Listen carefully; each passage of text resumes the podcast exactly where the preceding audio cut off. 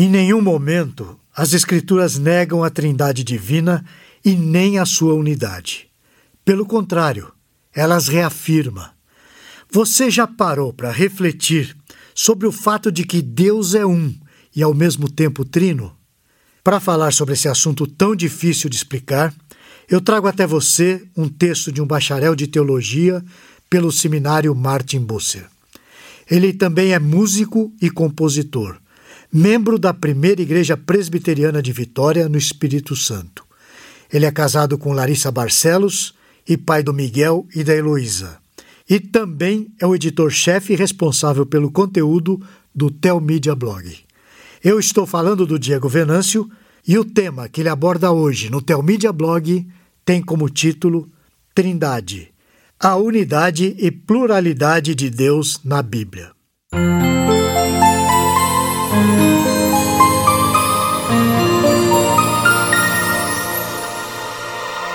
A minha intenção aqui é a de que você possa aprender um pouco mais sobre a doutrina da Trindade, para isso sempre usando a Bíblia. Eu não desejo ser apologético. O tema da Trindade é muito abrangente, portanto, eu vou falar sobre o assunto de forma resumida. Mas acredito que as informações que eu vou dar são mais do que suficientes para que você tenha um conhecimento inicial sobre o assunto. Deus é um Deus que se revela. No Antigo Testamento, ele começa a se revelar como um Deus único, o único Deus verdadeiro. Eu estou dando essa ênfase porque ele deseja se revelar ao seu povo. Até então, ou pelo menos após a saída do Egito, os israelitas estavam vivendo como idólatras, isso depois de 400 anos de escravidão. É claro que Deus não aceitaria adoração a outros pseudodeuses. No livro de Êxodo, nós vemos claramente essa ênfase. Vamos ver os dois primeiros versículos de Êxodo 20. Abre aspas. Então falou Deus todas essas palavras. Eu sou o Senhor teu Deus, que te tirei da terra do Egito, da casa da servidão. Fecha aspas. Em Marcos, um mestre da lei pergunta a Jesus qual é o principal dos mandamentos. Respondeu Jesus: O principal é: Ouve, ó Israel, o Senhor nosso Deus é o único Senhor. Isso está registrado em Marcos capítulo 12, versículo 29. Essa é a maior declaração de fé israelita, conhecida como Shema, o Shema afirma a singularidade de Deus. O nosso Deus é o único Senhor. No hebraico, ele compõe apenas quatro palavras: Yahvé, nosso Deus, Yahvé, um. Ou seja, o Deus que é trindade é um Deus. A fé israelita se expressa em termos enoteístas. O enoteísmo é a crença de que existem outros deuses, mas devemos adorar apenas um Deus. Contudo, essa conversa sobre outros deuses é apenas retórica. Outros deuses existem apenas porque são adorados e nomeados, mas eles não existem de verdade. Isso é afirmado explicitamente nas Escrituras. Vamos ver em 1 Reis, capítulo 8, versículo 60. Abre aspas. Saibam que o Senhor é Deus e não há outro. No Salmo 96,5 nós lemos o seguinte: Porque todos os deuses não passam de ídolos, o Senhor, porém, fez os céus. Fecha aspas. O Shema afirma a unicidade mais do que a singularidade. É Deus frente a ídolos feitos deuses. Além disso, sendo um, Deus age com integridade e consistência. Quando Deus fez a promessa a Abraão, visto que não tinha ninguém superior por quem jurar, jurou por si mesmo. Isso está registrado em Hebreus, capítulo 6, versículo 13. Na formação de Paulo, sendo fariseu, havia a importância do Shema. Ele demonstrava isso tanto no pensamento quanto na confissão. Vamos ver 1 Coríntios, capítulo 8, versículo 6. Abre aspas.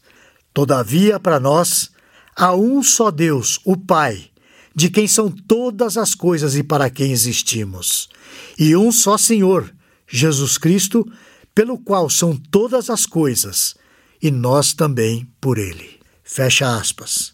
Aí o Shema está presente. Ao mesmo tempo, o texto bíblico afirma que Jesus Cristo é Deus, assim como o Pai é Deus. A unidade de Deus é afirmada e reafirmada nas Escrituras.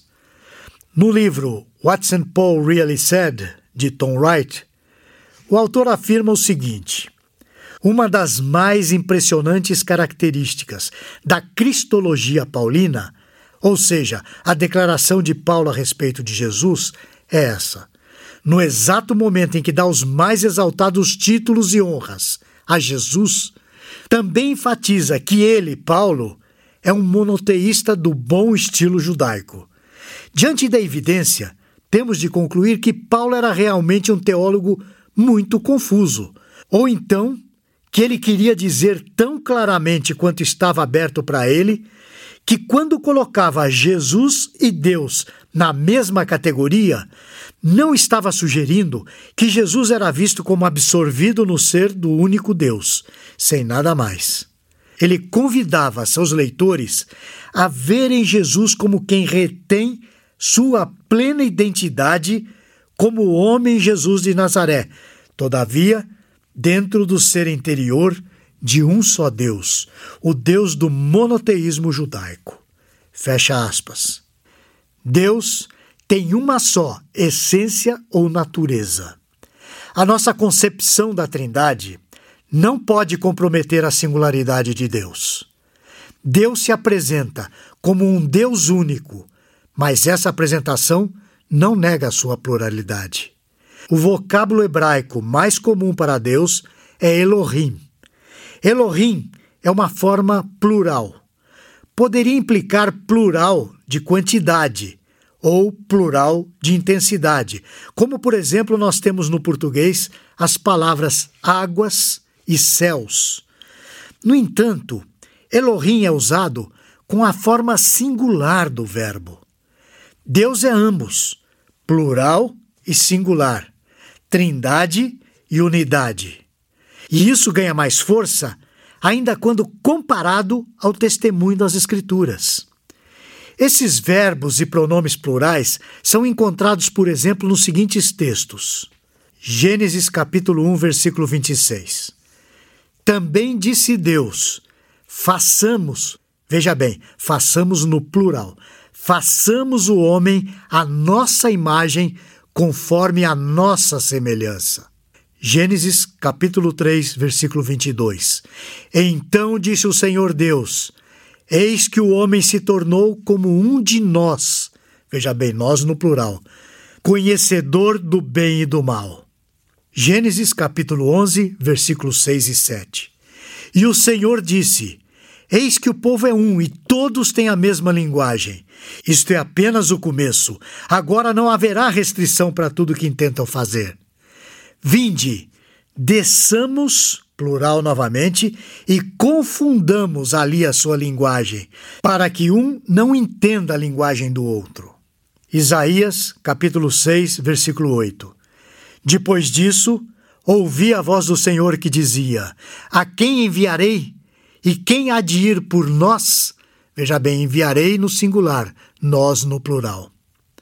No livro In the Beginning, Henry Blocker conclui o seguinte: Deus se dirige a si mesmo, mas só pode fazer isso porque ele tem um espírito que é um com ele, como também distinto dele ao mesmo tempo.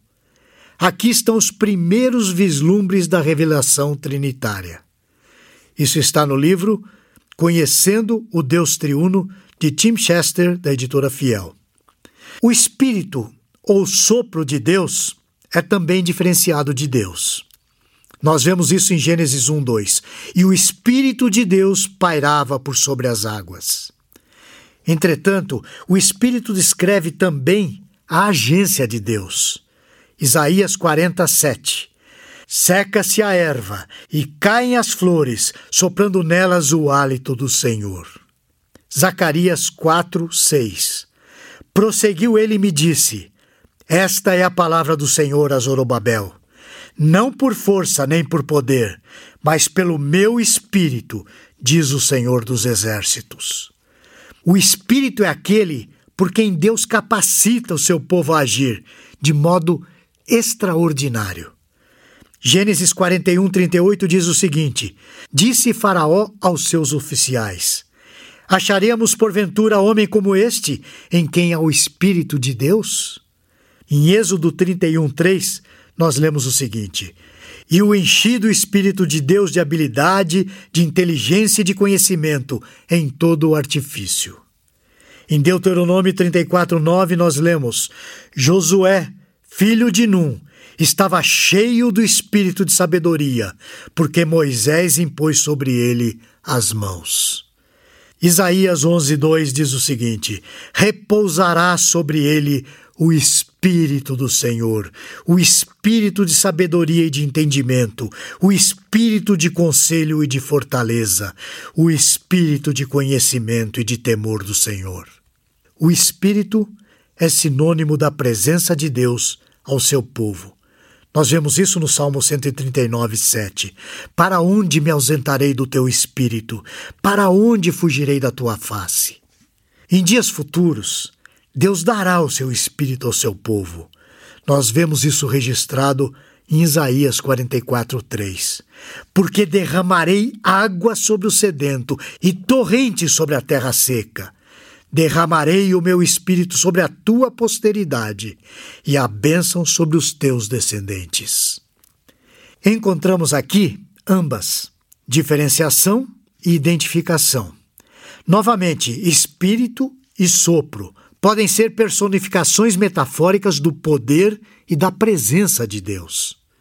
Ouve Israel, o Senhor nosso Deus é o único Senhor. Deuteronômio 6:4.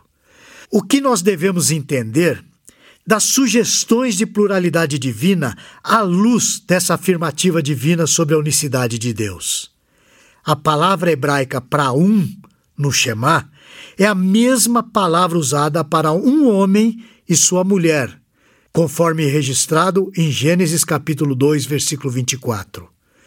Por isso deixa o homem pai e mãe e se une à sua mulher, tornando os dois uma só carne.